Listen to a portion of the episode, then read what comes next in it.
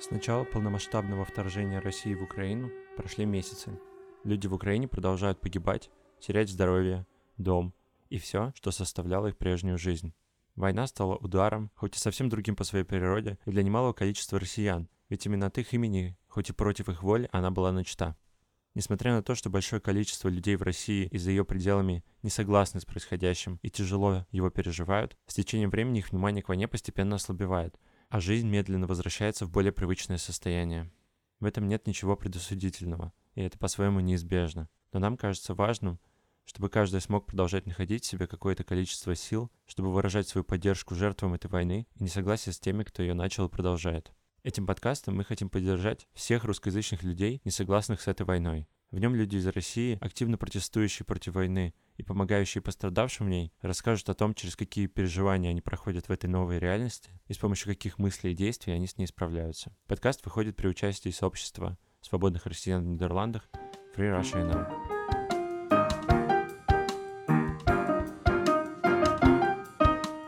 Всем привет! В эфире «Место мышления свобода» – подкаст про россиян, которые, находясь в Европе, неравнодушно переживают войну и вкладывают себя в то, чтобы с нею бороться и помогать пострадавшим в ней.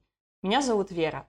Я банкир по профессии, саксофонист по призванию, очень маленький человек, но с очень большим сердцем. В студии со мной сегодня мой соведущий Миша, врач, ученый и человек занудно-гуманистических взглядов. Привет, привет. В прошлом выпуске мы говорили с художницами Катей и Полиной. В этом выпуске у нас в гостях физик, не химик, мать-основательница сообщества Фрира Шенел Лана. Всем привет. Привет, Лана. Спасибо, что пришла. Мы уже как-то, у нас сформировался определенный да, разговор, как мы его начинаем, и начнем с того самого дня, 24 февраля. Если ты туда переносишься в своих мыслях, что тебе прям приходит в голову, какие образы, какой момент может быть? Как прошел этот день, собственно? У нас есть э, чат в Телеграме с друзьями. Он россиянин, она украинка, ее родители живут в Ирпене, пригород Киева. Ну, я думаю, сейчас многие знают название этого города. 24-го утром я проснулась и увидела в нашем чате, этом общем, несколько сообщений. И там, среди прочего, был скриншот из э, «Дождя» с карты Украины, и на ней некоторые города были отмечены звездочками. Я спросила, что это значит. И они мне ответили, что это те города, где сегодня ночью бомбили. Я не поверила. Я подумала, что это какая-то шутка дурацкая. Я спросила, вы серьезно? Юра ответил, да. Началась война. Собралась как-то немного, там, сделала себе кофе, поняла, что я не могу сейчас идти на работу. Достала свои старые постеры, которые у меня лежали дома. На одном из них э, сзади написала «Стоп Путин, стоп War», и поехал с этим плакатом в Гаагу. Вот, было очень холодно, мы стояли там около здания 2D-камер э, с большим количеством украинцев. Под дождем у меня был не очень удачный постер, потому что я выбрала водорастворимую краску, поэтому я вся стояла в черно-красной, белой краске, у меня все руки были в этой краске. Было очень холодно, и вот, да, где-то там, не знаю, несколько часов мы стояли, общались там. Ощущение плачущего постера было, да? Потому что у меня было то же самое, когда началась война. В первый же день я сначала, кстати, поехала в Гагу, вот.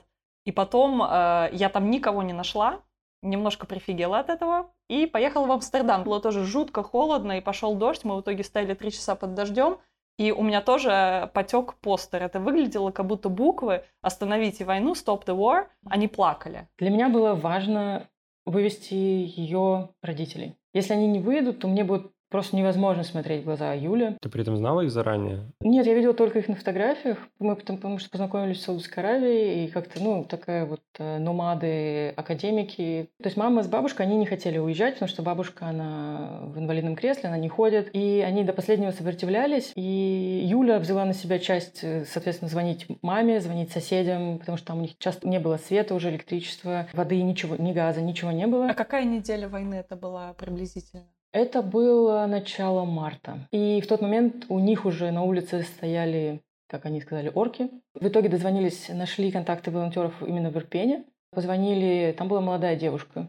И я стеснялась говорить на русском, поэтому я попросила своего друга-коллегу, который в этот момент у нас был в универе. Он молдаванин, украинец, и он говорит немного на украинском. Я попросила его позвонить, и он так э, говорил на украинском, но видно, что ему было тяжело. И эта девушка сказала, если вам легче на русском, то, пожалуйста, говорите на русском, как бы мы все понимаем. И тут я уже тогда с ней начала общаться. И потом Я спросила ее, может быть, кто-то туда сходить, вот адрес такой-то. Она как раз сказала, что там уже стоят орки, и что вчера туда ходил волонтер, его убили.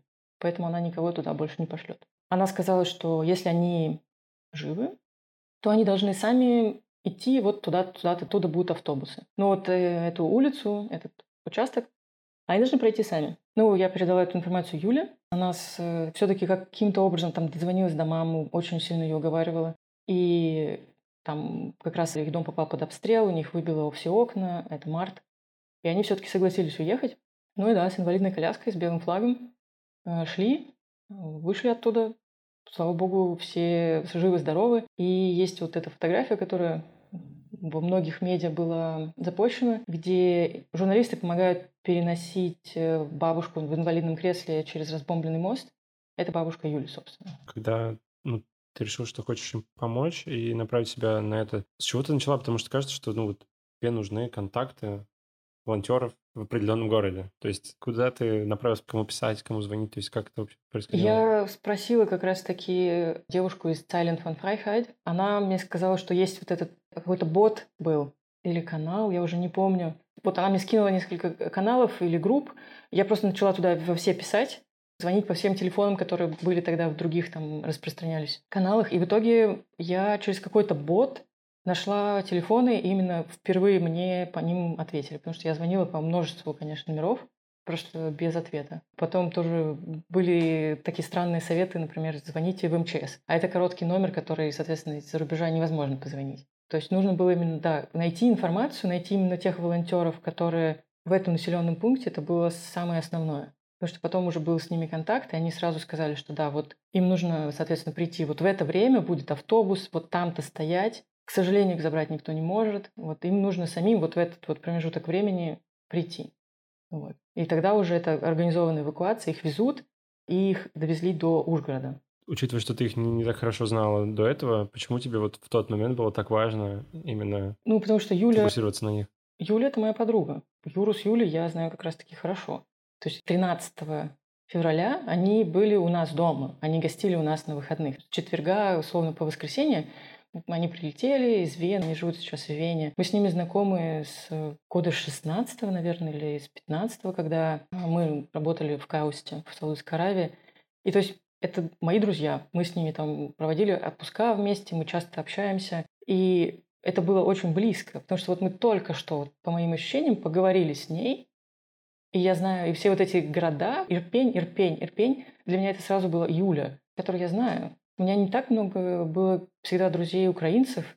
Честно говоря, можно пересчитать по пальцам. И вот именно тех близких друзей, и что их семьи там, это вот буквально два человека.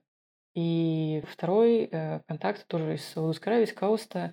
Катя, она из Харькова. И я тоже спрашивала ее, я видела, что ее брат в самом начале войны успел эвакуироваться и уехать из Харькова. То есть, Лана, ты, получается, ну, после начала войны ты э, продолжила отношения вот со своими украинскими друзьями. Скажи, ты заметила какую-то перемену в отношениях с ними? Нет, потому что они знали про мои взгляды, про активность. И тот же Юра, например, он очень был всегда оппозиционно настроен, он то есть ходил на митинги в России, поддерживал Навального. И поэтому, мне кажется, всем было понятно, на какой странице мы находимся. То есть не было каких-то разногласий, не было.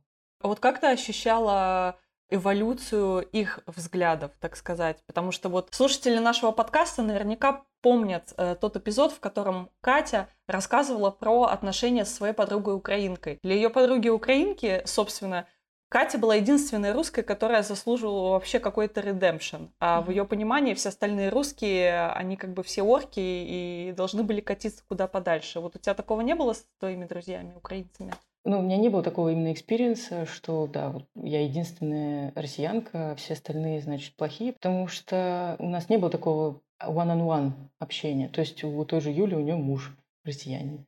Она знает, что да, там есть э, ватники, как мы их называем, а есть э, не ватники. Также, мне кажется, как э, есть понимание, что действительно среди украинцев тоже, к сожалению, были люди, и даже до сих пор, большому удивлению и сожалению, есть люди, которые поддерживают Путина. То есть просто для них это было понятно, потому что они в контекст, и, соответственно, она с самого начала разделяла. Мне кажется, да, да. Я думаю, она больше, наверное, даже понимала какой-то, да, контекст, э, связанный вообще с разрозненностью российского общества.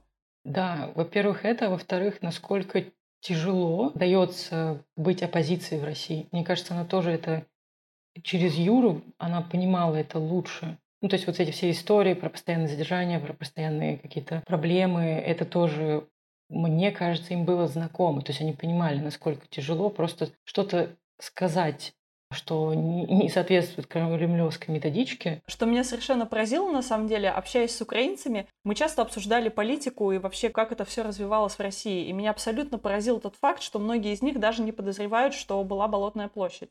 И что, по сути, Россия уже прошла несостоявшийся Майдан. Очень многие люди даже просто не знают, что у нас два года продолжались протесты во всех крупных городах России. И от этого создается такая иллюзия, что российское общество абсолютно инертное, пассивное и ни в чем не заинтересованное. Но люди, как мне кажется, просто, ну, часто даже не знают вот эту вот предысторию, как российское общество пришло вот к этой точке 2022 года, когда оно ушло в полную инерцию, по сути. Мне кажется, это не полная инерция, это скорее полный закрутка гаек. Вот именно. Я хотел только сказать, мне кажется, это про да, фундаментальную ошибку атрибуции, когда если что-то не получается у тебя, ты связываешь это своими обстоятельствами, а если что-то не получается у другого, то ты связываешь его личными качествами. То есть, э, ну, то, что я тоже много слышал про то, что, ну, вот у нас получилось, э, условно говоря, Майдан, ну, от украинцев, а они, значит, плохо пытались. Или там белорусы плохо пытались. Но никто не связывает это с тем, что ну, сама развитость репрессивной машины, она на другом уровне находилась абсолютно, в Украине абсолютно и другом. в Беларуси, и России. И это тоже просто важный момент. Э, ну, то есть это так же важно, как и настроение в обществе, интенсивность протестов и так далее. Может быть, даже иногда и более важно. Не, я тоже полностью согласна с этим. И вот этот нюанс, да, мне кажется, что, к сожалению, его не все понимают, и по этой причине э, в том числе, наверное, такая реакция, в принципе, на любой какой-то протест даже сейчас в России. Ну да.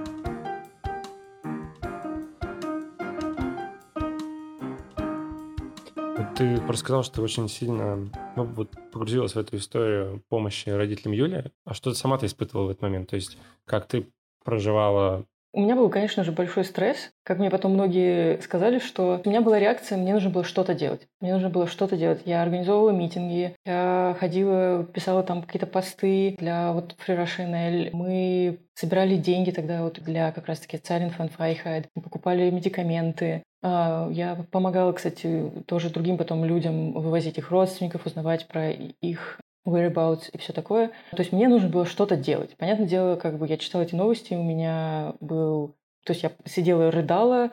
Да, у меня, так, видимо, такая реакция на стресс. Мне нужно было что-то делать, постоянно что-то делать. Я практически не могла спать, но мне вот нельзя было остановиться. Митинг у нас, мне кажется, был там чуть ли не каждую неделю в начале, каждую вторую неделю. Делать, делать, делать, делать, помогать, записываться, там, ходить, переводить или еще что-то. Вот просто все-все-все нужно было сделать. Я очень хорошо помню эти времена, потому что мы тогда с тобой, собственно, сблизились. И именно в тот месяц, э, в марте, я присоединилась э, очень активно к организации Fresh NL. Я помню, как мы с тобой виделись, ну, мне кажется, если не каждый день, то через день, э, когда мы занимались тоже различными какими-то организациями, вместе ездили в приют беженцев украинских, что-то им привозили, что-то для них решали, что-то паковали, собирали. То есть, да, деятельность, конечно, была непрекращающаяся, и Ланина реакция на стресс мне очень понятно, потому что у меня аналогичнейший response на стресс. Меня это потрясает, я потому что уже в первом выпуске с Верой это обсуждал, что да, у меня это совсем по-другому, что мне нужно скорее как-то понять, что я чувствую, это проработать. Да, например, как э, Полина, участница нашего прошлого выпуска, которая уходит в состояние... Э...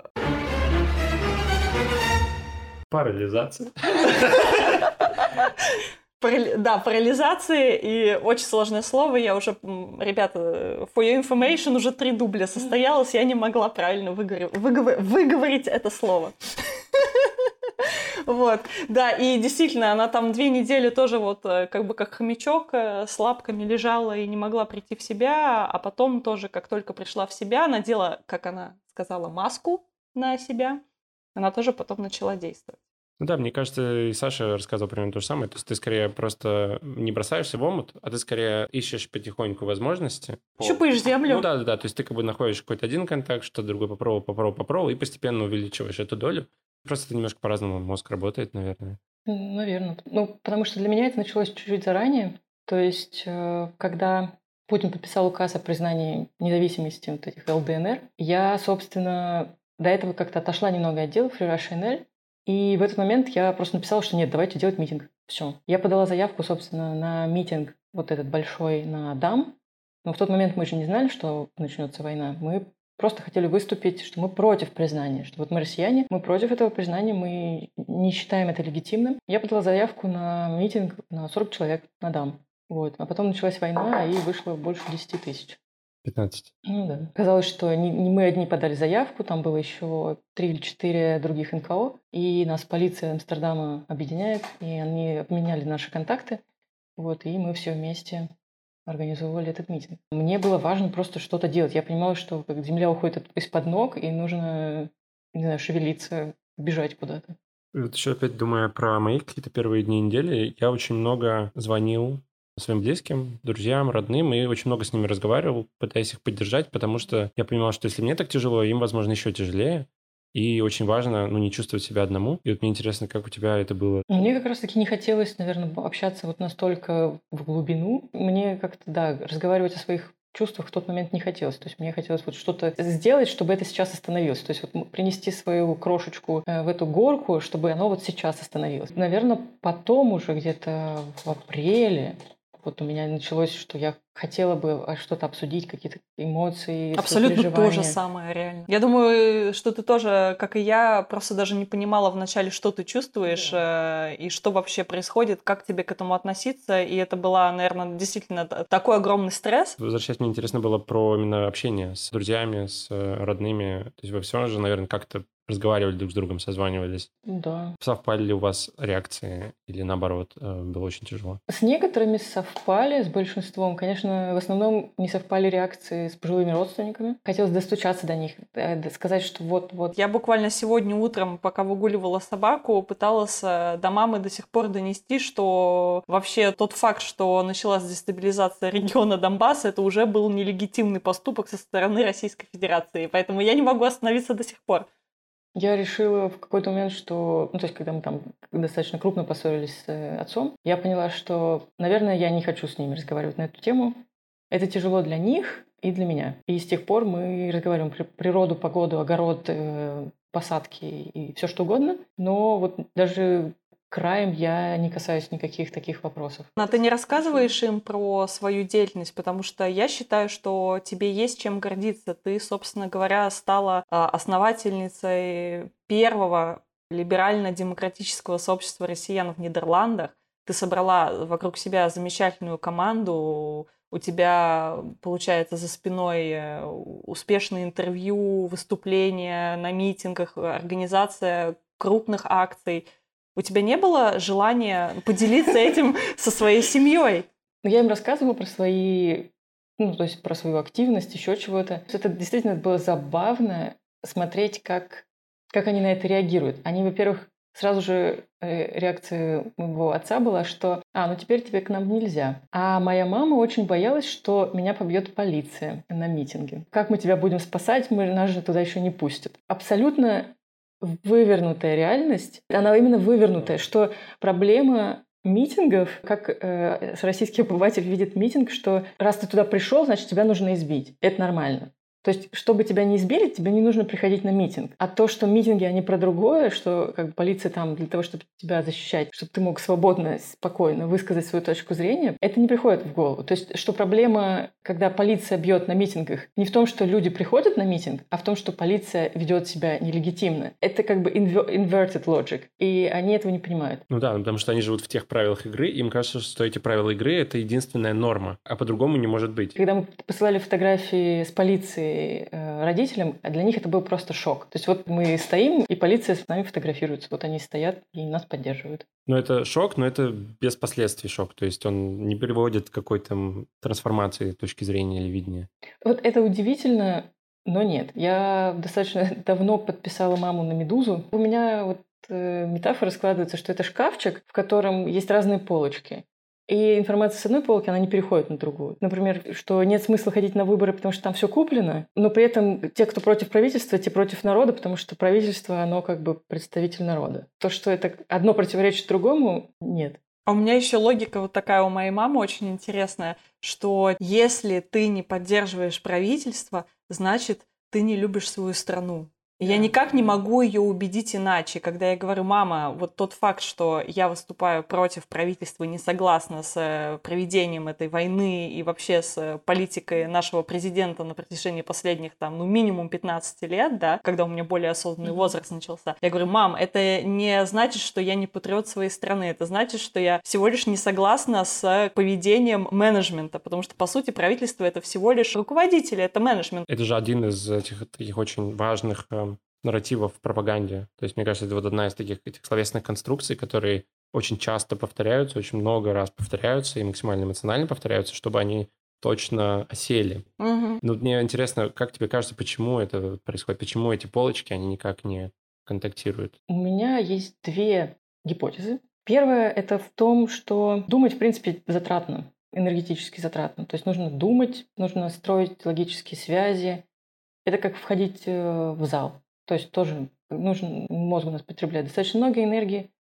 Некоторые люди этого не хотят или не могут сделать. А второе, что, может быть, где-то в глубине души они понимают, что это действительно что-то идет не так. Но в их возрасте очень тяжело признать, что все, что мы строили, строили, не так. И это настолько большая, ну, то есть большое разрушение основ их жизни, что они не готовы на это легко так согласиться. Потому что тогда они, ну, нужно признать, что вот там, не знаю, 20 лет или там сколько-то лет жизни, они вот в трубу. Мне кажется, в их э, системе ценностей даже не может допускаться мысль, что ты можешь любить свою родину и, соответственно, не поддерживать э, свое правительство. Я думаю, что это очень глубоко уходит в далекие исторические времена, когда царь э, был, собственно говоря, ставленник, посланник Бога. И я думаю, вот с этих времен на самом деле вот это вот укрепилась эта мысль, что против руководителя страны, против царя нельзя иметь какие-то ну, негативные мысли или эмоции. Часто, ну да, говорят про это политологи и социологи, что это еще и начинаешь идти против силы, что ну, просто страшно. Ну, то есть э, ты можешь примкнуть к силе, и тогда все в порядке, ты в безопасности. Или ты можешь сказать, нет, и вот это большое сильное, а я против него. Мне кажется, вы примерно говорите об одном. То, в чем мы совпадаем и сходимся, это то, что вот принять эту другую точку зрения и поменять свою, сопровождается каким-то сильным внутренним сломом, на который просто нет сил. И это очень страшно, я думаю. Да.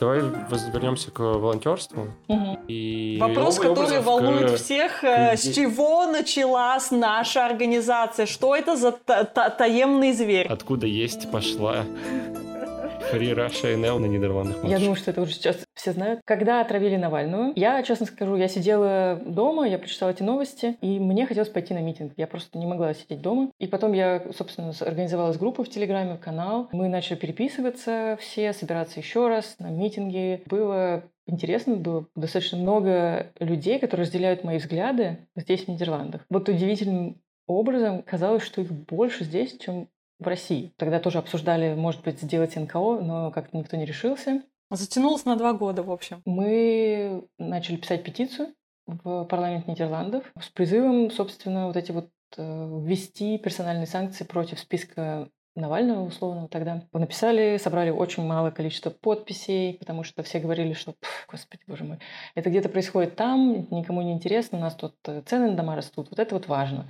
А то, что вы говорите, ну, это как бы другая планета. А потом получили 2022 год и Путина прямо на, так сказать, границах Европейского Союза.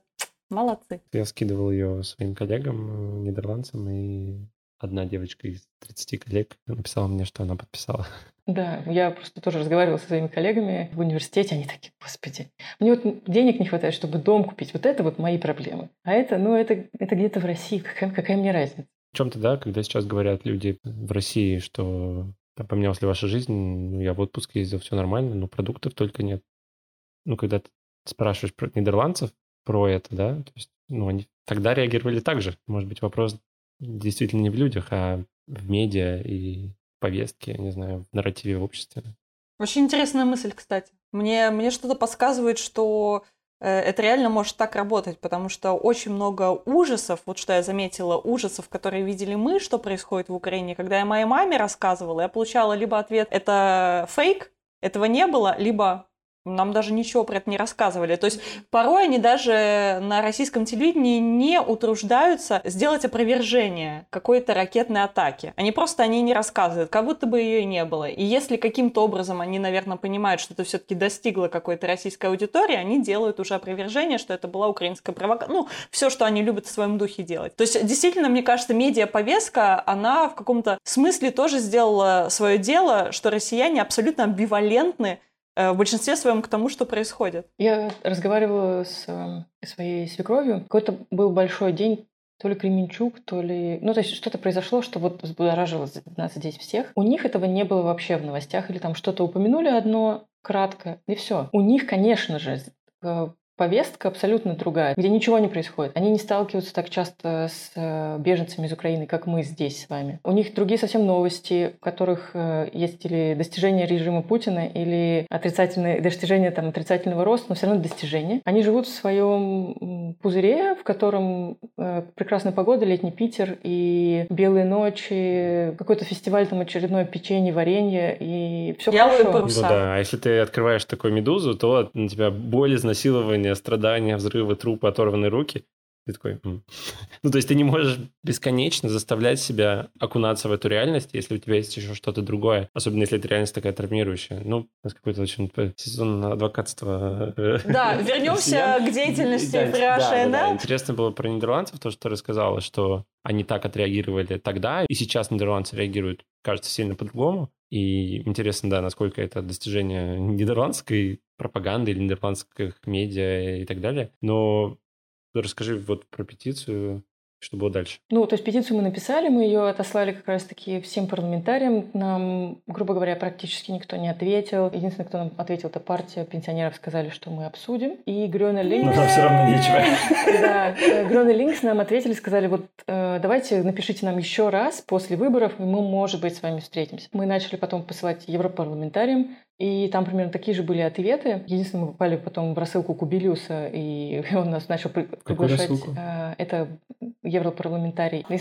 Эта петиция, она разошлась как-то в других протестных группах э, россиян, в разных странах. И так вот я, например, познакомилась с ребятами из Германии, из Дании. Они все начали тоже писать петиции в свои парламенты, тоже к чему-то призывать, собирать подписи. Мы тоже собирали подписи, но как-то тяжело шло. Несмотря на то, что мы как бы сконцентрировались, и Нидерланды был такой травматический опыт, это MH17, и все равно реакции практически не было. Может быть, нежелание связываться с этим было. То есть все нормально, все хорошо, как бы не трогай, не трогай. Отойди и не дыши. Это не столько история про то, что не получилась петиция, а это история про то, что ты научился писать петиции и установила большое количество горизонтальных связей с сообществами из других стран. То есть в чем-то это история успеха получается. А еще это история о том, а, это личный ответ на вопрос, а что вы делали 8 лет? Вот это и делали, друзья мои. Писали петиции, чтобы заблокировать э, всякие каки-бяки в Европе.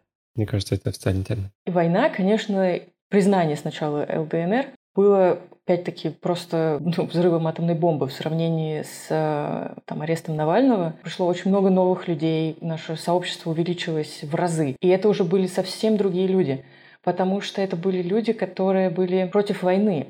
То есть не за свободу политическим заключенным, а против войны. Это уже были не такие люди, не настолько увлеченные политикой, не настолько пришедшие именно за политической составляющей. Это были скорее общие такие гуманистические ценности. Наше сообщество увеличилось с условных 300 человек до 1200. Мы начали организовывать митинги, опять писать открытые письма, э, организовывать лекции, помогать беженцам. Канал, э, о котором рассказывала Саша, основательница FRNL Support. И я очень рада, что он процветает этот проект и что мы можем действительно помочь очень многим людям, которые оказались волей судеб здесь сейчас. Мы сотрудничаем с Zeilen van Vrijheid, отправляем гуманитарную помощь. Насколько я знаю, это сообщество людей, увлекающихся парусным спортом? Это выросло оттуда, да. То есть это сообщество, которое выросло из людей, увлекающихся парусным спортом. Его основатели украинцы и россияне, и у них достаточно быстро получилось организовать разрешение на провоз гуманитарной помощи через границу. В наш чат кто-то запостил информацию, что вот мы собираем э, гуманитарную помощь, так, вот такой-то список медикаментов, пожалуйста, купите,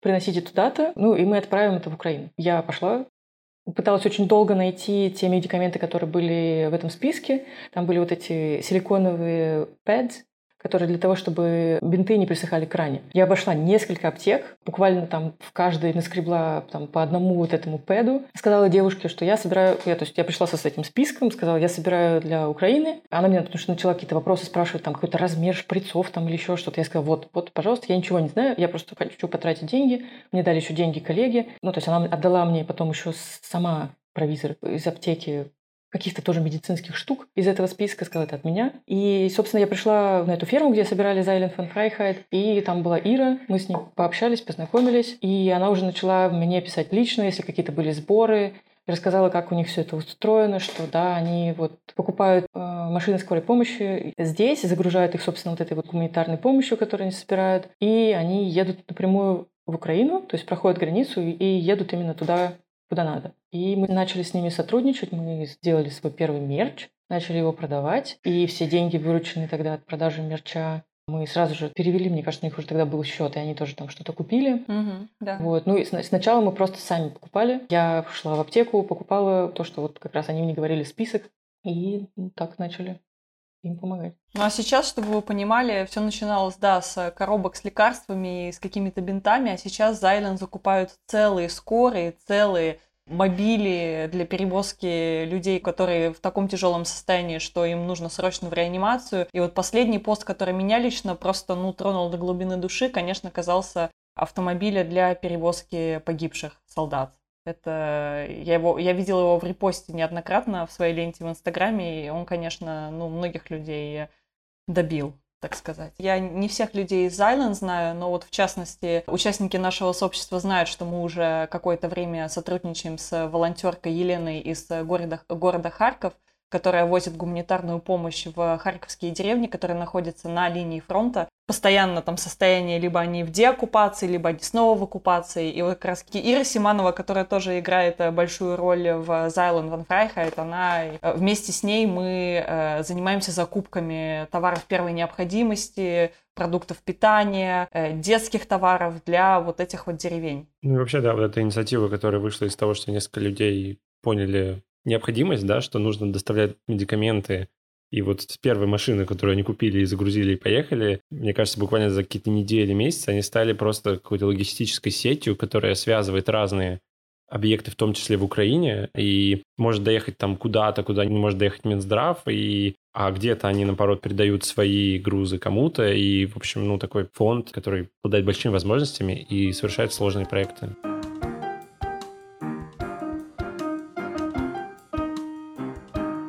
Ладно, можешь рассказать про какой-то, не знаю, проект или какой-то момент, связанный с превращением который тебя вдохновил или дорог сердцу? Наверное, просто сейчас это вспомнилось. Эм, когда мы организовывали встречу активистов, понятное дело, мы как организаторы были там заранее, и пока что не было никого, никто не приходил.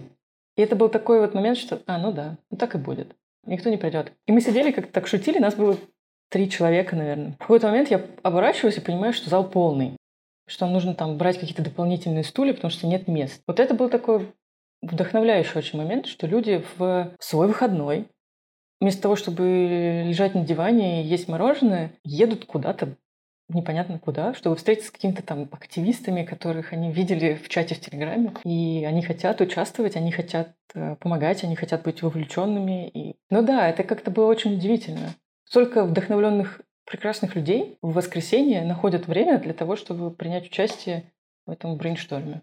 Это было очень круто. Я согласна, я тоже помню этот день, потому что, ну вот, может быть, для участников, чтобы прояснить ситуацию, Лана и я на тот момент были организаторы этого ивента и присутствовали как, собственно, люди, которые пытались заманить новых активистов э, в, в нашей сети, вот, и Миша раз был одним из людей, которого мы... Одной из э, селедочек, да. попавшихся в эти сети. Да, кого мы, собственно, да, завербовали в этот день и до сих пор безумно рады этому событию, вот, и я помню тогда, как вот действительно мы стояли уже уже все, у нас готовы были слайды, мы хотели начать, собственно говоря, презентацию, а люди все не замолкали. Вот этот вот гулдеж в зале просто без остановки. Люди нашли друг друга. Я молчал. Стали... Я прилично себя вел.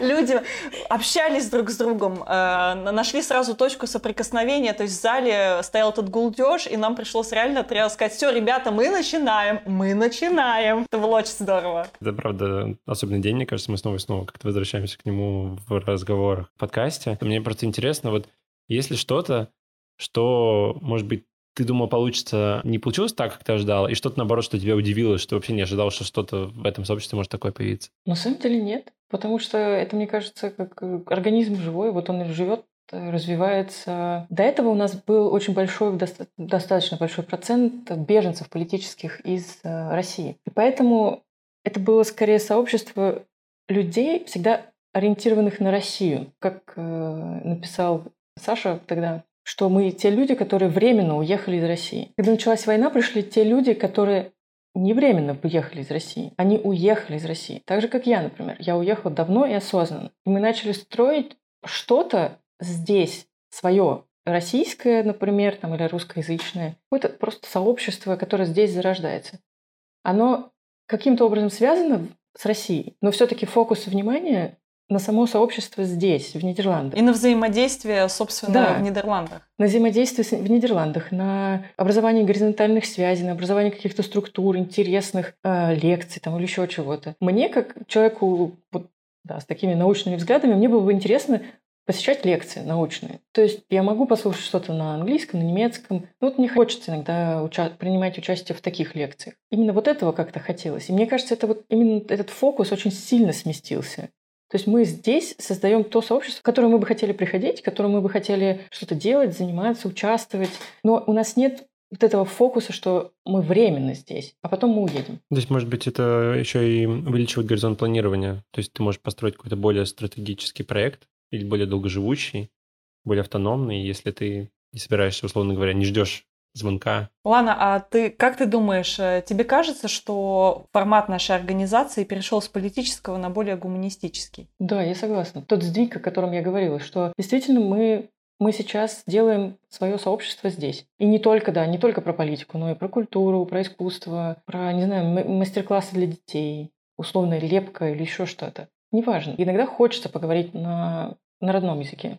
И для многих из нас это русский язык. Ведь, как ты сказал, что пришло много людей, для которых вот эта вот ценностью фундаментально является неприятие войны, неприятие насилия. И поэтому, собственно, я и говорю, что мы не диаспора, мы сообщество. Вот структура, что нас объединяет, это не только язык. Скорее нас объединяют наши взгляды. Грубо говоря, люди, которые поддерживают э, войну и говорят на русском, чужды. Я не хочу видеть их в сообществе. Вот этим мы отличаемся от диаспоры, потому что мы, люди к нам не приходят только на основании своего происхождения, своего языка. Они приходят к нам на основании своих взглядов. Если мы вернемся от сообщества тебе лично, а что тебе все это дает? Общение.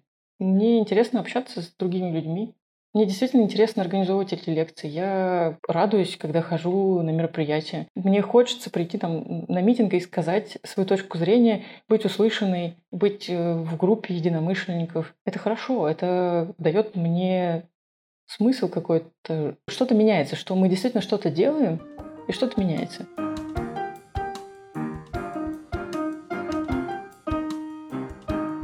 У меня еще вопрос менее связанный с Fresh Часто мы слышим и видим то, что люди, особенно кто родился в России, но, например, являются представителями национальных меньшинств, особенно после начала войны, э, чувствуют желание дистанцироваться от России вообще, и часто от культуры, от языка.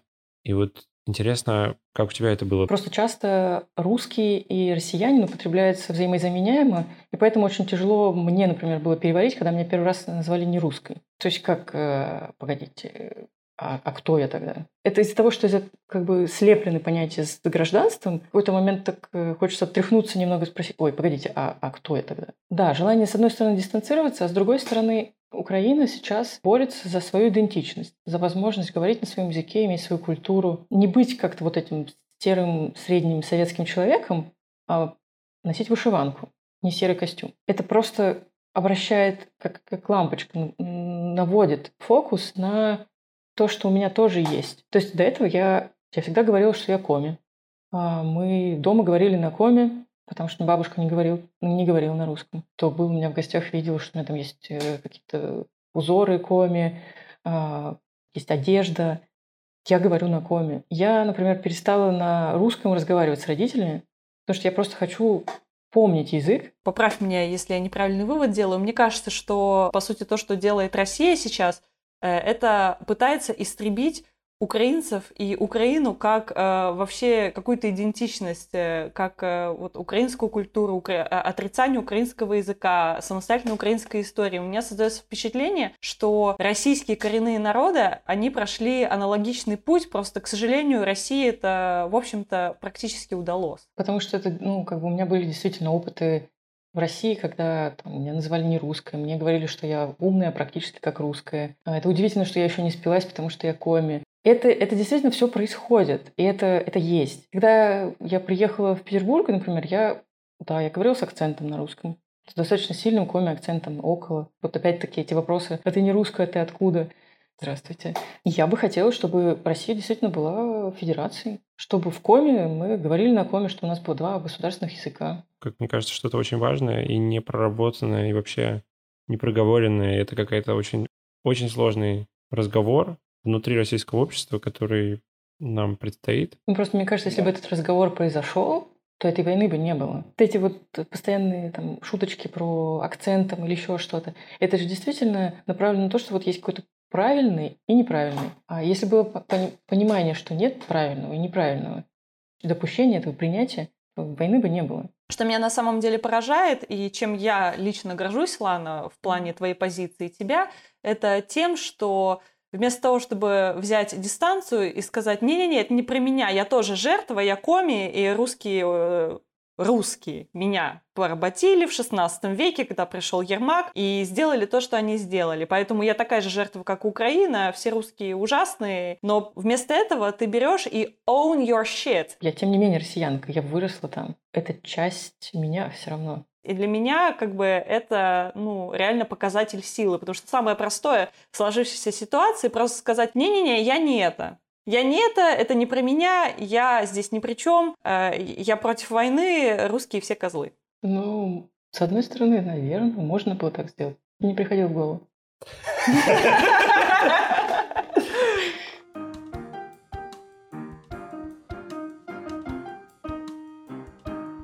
Ну что, друзья мои, самое время перейти к финальной части нашего подкаста, а именно к эпилогу. Лана, расскажи нам, пожалуйста, поделись с нашими слушателями, какой у тебя самый большой страх сейчас, поддерживающая мысль и совет нашим слушателям. Самый большой страх в том, что эта война затянется на большой срок, и Путин останется на какой-то длительный срок. Я не смогу вернуться в Коми, не смогу погулять по парме в сознательном возрасте, встретиться с родителями. Поддерживающая мысль? Да. Поддерживающая мысль — это как раз-таки вы, ребята. То, что вы есть, и что вас так много. Это было действительно удивительный поворот этого очень плохого события. Узнать, что вокруг есть столько отзывчивых людей. Совет. Я, как человек, который вырос в Парме, рекомендую всем ходить чаще в лес, общаться с природой, смотреть на цветы, растения, э, лягушек, э, рыбок, птичек, собачек, чтобы замедлиться, чтобы подумать, чтобы освежиться, получить силы.